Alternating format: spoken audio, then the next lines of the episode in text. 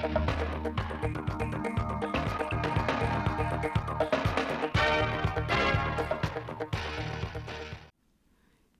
kính chào quý vị và các bạn đến với bản tin thời sự 10 giờ ngày 28 tháng 3 năm 2023 của Đài Phát thanh Truyền hình Thanh Hóa.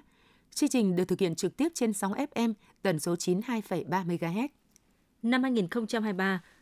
tổng kế hoạch vốn đầu tư công của tỉnh Thanh Hóa được Thủ tướng Chính phủ quyết định là trên 12.505 tỷ đồng, trong đó vốn đầu tư trong cân đối ngân sách địa phương là trên 8.805 tỷ đồng, vốn ngân sách trung ương là gần 3.700 tỷ đồng. Trên cơ sở nguồn vốn được giao, tỉnh Thanh Hóa đã phân bổ giao kế hoạch chi tiết trên 10.335 tỷ đồng bằng 83% kế hoạch.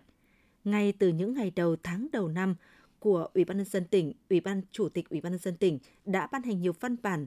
chỉ đạo các sở ban ngành đơn vị cấp tỉnh, các chủ đầu tư triển khai quyết liệt các nhiệm vụ giải pháp để đẩy nhanh tiến độ thực hiện và giải ngân vốn đầu tư công năm 2023. Nhờ đó, đến ngày 20 tháng 3, giá trị giải ngân ước đạt trên 1.200 tỷ đồng, bằng 11,6% kế hoạch. Mặc dù điều kiện sản xuất gặp nhiều khó khăn, song quý 1 năm 2023, chỉ số sản xuất công nghiệp của tỉnh Thanh Hóa ước tăng 4,55% so với cùng kỳ. Có 17 trên 26 sản phẩm công nghiệp chủ yếu tăng, một số sản phẩm tăng mạnh như dầu nhiên liệu tăng 39%, xăng động cơ tăng 36%, thức ăn gia súc tăng 22%, sắt thép các loại tăng 7%. Các sản phẩm tiêu thụ công nghiệp và ngành nghề nông thôn duy trì sản xuất ổn định – Tình hình cấp điện trên địa bàn tỉnh quý 1 ổn định, đáp ứng tốt nhu cầu sản xuất và sinh hoạt. Sản lượng điện thương phẩm ước đạt 1.579 triệu kWh, giảm 5% so với cùng kỳ. Tối ngày 27 tháng 3, tỉnh Thanh Hóa đã tổ chức lễ đón nhận vinh danh di sản văn hóa phi vật thể quốc gia, lễ hội truyền thống, lễ hội Mường Ca Gia và khai mạc lễ hội Mường Ca Gia năm 2023 tại huyện Quan Hóa. Đây là một trong những lễ hội có truyền thống lâu đời ở huyện vùng cao Quan Hóa, được khôi phục từ năm 2008 và tổ chức 5 năm một lần. Hàng nghìn người Thái, người Lào ở khu vực biên giới miền Tây Thanh Hóa và tỉnh Hùa Phan Lào đã tập trung về huyện Quan Hóa để tham dự lễ hội. Theo kế hoạch, từ tháng 2 năm 2023, đoàn bọ địa chất Sở Tài nguyên Môi trường thực hiện đo chiều mặn tại 22 vị trí chạm trên 3 hệ thống sông là sông Mã, sông Yên và sông Bảng. Đến nay, công tác này đã cơ bản hoàn thành. Theo thống kê sơ bộ, trên hệ thống sông Mã, độ mặn dao động phổ biến ở mức cao hơn so với trung bình nhiều năm. Trên hệ thống sông Yên, ở mức thấp hơn so với trung bình nhiều năm. Trên sông Lạch Bạng ở mức cao hơn so với trung bình nhiều năm.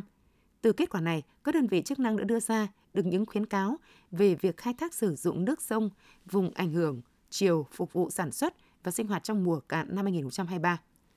Tiếp theo là phần tin trong nước. Ngày 27 tháng 3 tại Hà Nội, Chủ tịch nước Võ Văn Thưởng đã có buổi làm việc với Ban Cán sự Đảng, lãnh đạo Tòa án Nhân dân tối cao. Dự buổi làm việc có tránh án Tòa án Nhân dân tối cao Nguyễn Hòa Bình. Tại buổi làm việc, Chủ tịch nước Võ Văn Thưởng biểu dương những kết quả cụ thể của ngành tòa án thời gian qua, đồng thời lưu ý Tòa án Nhân dân tối cao cần coi trọng nâng cao chất lượng xét xử các vụ án, đảm bảo nghiêm minh, khách quan công bằng, đúng pháp luật, kịp thời, nhất là những vụ án do Ban chỉ đạo Trung ương về phòng chống tham nhũng tiêu cực theo dõi chỉ đạo và các vụ án xâm phạm an ninh quốc gia, đấu tranh với các thế lực thù địch, cơ hội chính trị, góp phần bảo vệ nền tảng tư tưởng của Đảng, nâng cao chất lượng bản án, quyết định của Tòa án Nhân dân các cấp, đảm bảo đúng pháp luật chặt chẽ rõ ràng khả thi, chú trọng việc thu hồi tài sản do phạm tội mà có, nhất là tài sản của nhà nước. Bộ Giao thông Vận tải cho biết, theo quy hoạch chi tiết nhóm cảng biển, bến cảng, cầu cảng tầm nhìn đến năm 2050 vừa được hoàn thiện. Tính đến năm 2030, tổng nhu cầu đầu tư cho hệ thống cảng biển khoảng hơn 312.000 tỷ đồng. Cụ thể, nhu cầu vốn đầu tư cho hạ tầng hàng hải công cộng khoảng hơn 70.000 tỷ đồng và nhu cầu vốn đầu tư cho bến cảng hơn 242.000 tỷ đồng. Trong đó, đến năm 2025, tại khu vực phía Nam, tuyến luồng cái mép thị vải sẽ được nâng cấp đầu tư phục vụ tàu đến 200.000 tấn giảm tải. Tuyến luồng cho tàu biển trọng tải lớn vào sông Hậu giai đoạn 2 được nâng cấp phục vụ tàu đến 20.000 tấn giảm tải. Ở khu vực miền Trung, nhiều tuyến luồng cũng được ưu tiên nâng cấp như luồng vào cảng Nghi Sơn tỉnh Thanh Hóa, luồng Quy Nhơn cho tàu đến 50.000 tấn. Mới đây, Bộ Tài chính đã ban hành thông tư số 13 hướng dẫn thi hành Nghị định số 49 năm 2022 quy định chi tiết và hướng dẫn thi hành một số điều của luật thuế giá trị gia tăng. Đối với hoạt động chuyển nhượng bất động sản, giá tính thuế giá trị gia tăng là giá chuyển nhượng bất động sản trừ đi giá đất được trừ để tính thuế giá trị gia tăng. giá đất được trừ ở đây được hiểu là tiền sử dụng đất và tiền giải phóng mặt bằng, đồng nghĩa với việc chủ đầu tư chỉ phải đóng thuế thuế giá trị gia tăng trên giá trị chuyển nhượng. Thông tư 13 có hiệu lực kể từ ngày 14 tháng 4 tới. Theo Cục Chất lượng Chế biến và Phát triển Thị trường, năm 2022, kim ngạch xuất khẩu hành hẹ tỏi của Việt Nam đạt khoảng 31,2 triệu đô la Mỹ, tăng gần 360% so với năm 2021. Phần lớn là xuất sang các thị trường châu Á với hơn 90%. Trung Quốc là thị trường nhập khẩu hành hẹ tỏi lớn nhất của Việt Nam với kim ngạch năm 2022 là 17,3 triệu đô la Mỹ, tiếp đó là Ấn Độ, Mỹ, Lào. Tuy nhiên, sản xuất hành tím hiện nay đang đối mặt với nhiều khó khăn như diện tích manh mún, khó truy xuất nguồn gốc, thiếu tính liên kết, giá bán biến động, khó kiểm soát chất lượng và an toàn vệ sinh thực phẩm. Theo đó, để nâng cao giá trị gia tăng cho hành tím, các địa phương cần chuẩn hóa từ khâu giống vùng trồng để giảm chi phí đầu vào, tạo sự đồng đều với chất lượng hành, mở rộng sản xuất hữu cơ, tiến tới có chứng nhận hữu cơ của các tổ chức được thế giới công nhận. Việt Nam tiếp tục được các doanh nghiệp công nghệ cao của nhiều nước quan tâm tìm hiểu cơ hội đầu tư. Trong tuần qua, đoàn 50 doanh nghiệp hàng đầu của Mỹ đã đến Việt Nam để tìm hiểu các cơ hội đầu tư và hợp tác kinh doanh. Cũng trong tháng 3, một phái đoàn khác gồm 10 công ty sản xuất công nghệ cao của Hà Lan đã đến Hà Nội và thành phố Hồ Chí Minh để tìm hiểu cơ hội đầu tư. Theo trang tin Netherlands Angel, hầu hết các doanh nghiệp trong đoàn là một phần của chuỗi cung ứng của các nhà sản xuất thiết bị công nghệ cao gốc lớn trên toàn cầu. Bộ Nội vụ đang lấy ý kiến nhân dân về dự thảo nghị định quy định về cán bộ công chức cấp xã và người hoạt động không chuyên trách ở cấp xã, ở thôn, tổ dân phố. Theo dự thảo nghị định, số lượng người hoạt động không chuyên trách ở cấp xã được tính theo phân loại đơn vị hành chính cấp xã. Cụ thể như sau: loại 1 là 14 người, loại 2 là 12 người, loại 3 là 10 người. Quy mô dân số để xác định số lượng người hoạt động không chuyên trách ở cấp xã tăng thêm thực hiện theo quy định của pháp luật về tiêu chuẩn của đơn vị hành chính và phân loại đơn vị hành chính. Theo đề xuất của Bộ Nội vụ, cả nước sẽ tăng thêm 7.418 người hoạt động không chuyên trách ở cấp xã. Nhằm giữ ổn định thị trường, bảo vệ quyền lợi của người tiêu dùng, các doanh nghiệp kinh doanh chân chính, Tổng cục Quản lý thị trường đề nghị Cục Quản lý thị trường các tỉnh thành phố tiếp tục thực hiện nghiêm chỉ đạo của Chính phủ, Thủ tướng Chính phủ, Ban chỉ đạo 389 quốc gia và nội dung trong công điện số 383 của Bộ trưởng Bộ Công Thương về việc tăng cường giám sát, kiểm tra xử lý vi phạm trong kinh doanh xăng dầu. Ngoài ra, các cục quản lý thị trường các tỉnh địa phương cần tăng cường quản lý địa bàn, chủ động kiểm tra đột xuất khi phát hiện có dấu hiệu hoặc vi phạm hành chính trong lĩnh vực sản xuất kinh doanh xăng dầu. Quỹ Nhi đồng Liên Hợp Quốc đã đưa ra cảnh báo những nguy cơ đối với trẻ em liên quan đến AI, trong đó có quyền riêng tư, các tác động đối với tâm lý và hành vi.